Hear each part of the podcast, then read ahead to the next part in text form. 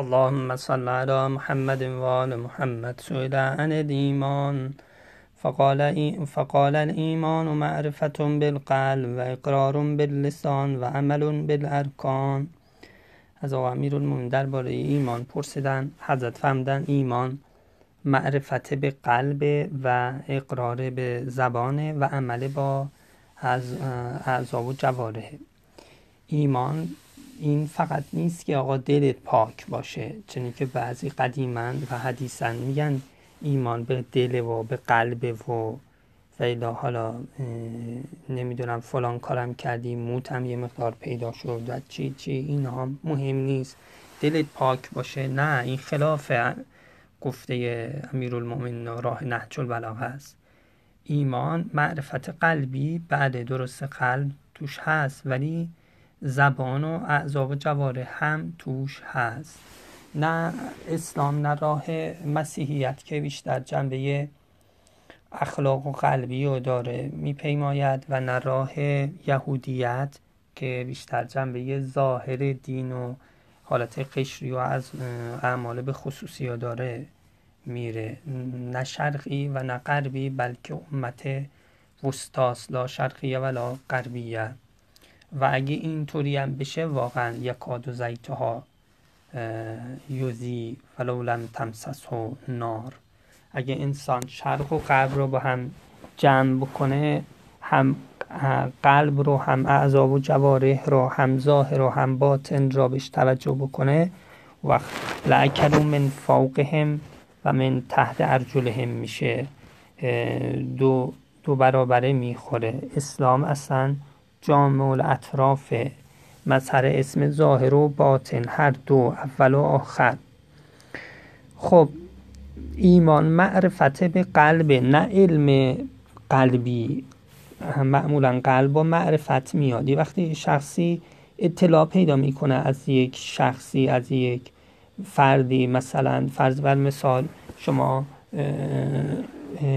در تاریخ چنگیز رو می‌خونید و علم پیدا می‌کنید ولی براتون معروف نمیشه.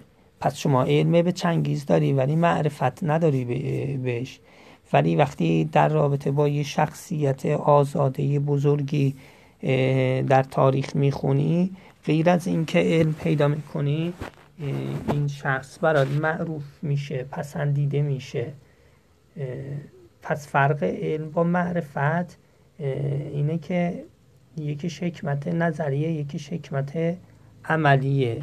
به یه تعبیری معرفت به تینت برمیگرده. سرشتیه.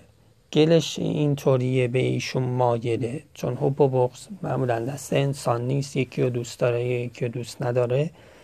خب نهاد درونش که همون مرکز وجودشه.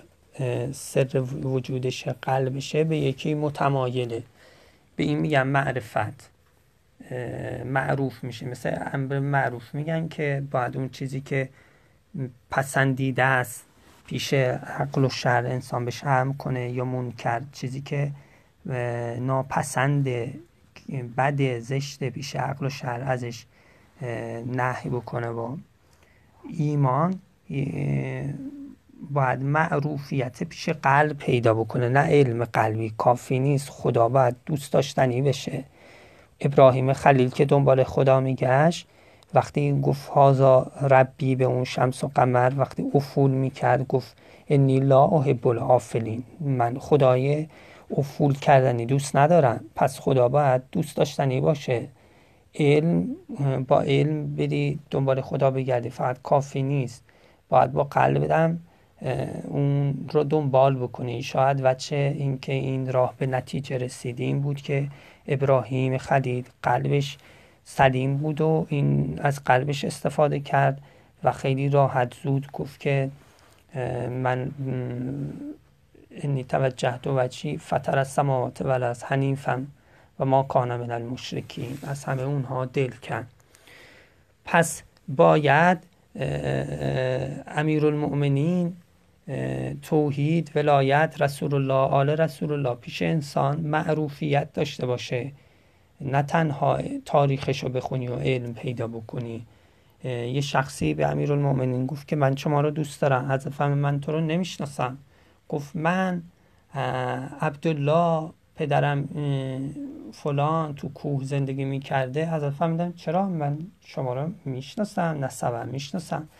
ولی اون موقعی که ارواح شیعیان به من عرضه شد تو توشون نبودی تو پیش من معروف نیستی. یا میگن وقتی یه عده انتخاب کردن حضرت امیر به حکومت رسیده بود از یمن اومدن که با حضرت بیعت کنن یه چند بار خلاصه بین خوبا خوبا را انتخاب کردند و اومدن. بهترین اینها که تعداد خاصی بودن اومدن توی کوفه. از بهترین اینها یه نفر به عنوان سخنگو انتخاب شد. این وقتی حرف زد و اینا با حضرت بیعت کرد حضرت فهمیدن به تو به من بیعت کردی؟ بله من با شما بیعت کردم. دو سه بار خلاصه اون ناراحت شد که چرا به من گیر دادی؟ حضرت فهمیدن که تو پس چرا دل من با تو آرام نیست؟ این کی بود؟ این همین ابن ملجمه معروف لعنت الله علیه بود. اشخل آخرین بود. خلاصه ایمان معروفیت هم شیعه پیش علی معروف دوست داشتنی هم علی پیش شیعیان معروفه و دوست داشتنی و فضایلش رو میگند. این مهمترین بحث ایمان معرفته. البته اقرار و عمل هم که توضیح دادیم که جامعه دین اسلام. خدا که انشالله بالاترین معرفت ها و استفاده کردن ها را از امیر المؤمنین و اهل بیت علیهم السلام نصیب ما بکنه در این شب عید الله الاقر عید اکبر عید قدیر که فرمودن که چهار تا عید ما داریم.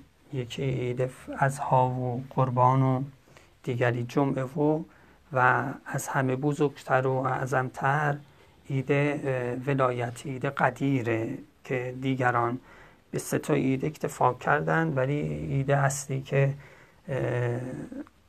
روز ولایت روزیه که من کنتم مولا فهذا علیون مولا حضرت ولایت امیرالمومنین را عرضه کردن اونها این را متاسفانه کنار گذاشتن به ظاهر چسبیدند و نتیجهش داعش شد و وهابیت شد و این کسی که ولایت را رها کنه نتیجهش این میشه. خدا که انشالله در این شب و روز قدیر که فرمودن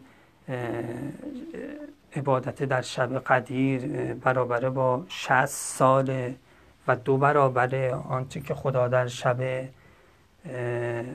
قدر و عید فطر خدا آزاد کرده خدا از جهنم آزاد می‌کنه. بالاترین فیض ها را از محضر ولایت و المؤمنین به ما عنایت بکنه. فرمودین حدر ان الطیر فلا یرقا الی الطیر ینحدر ان السیل. سیل که از من میریزه.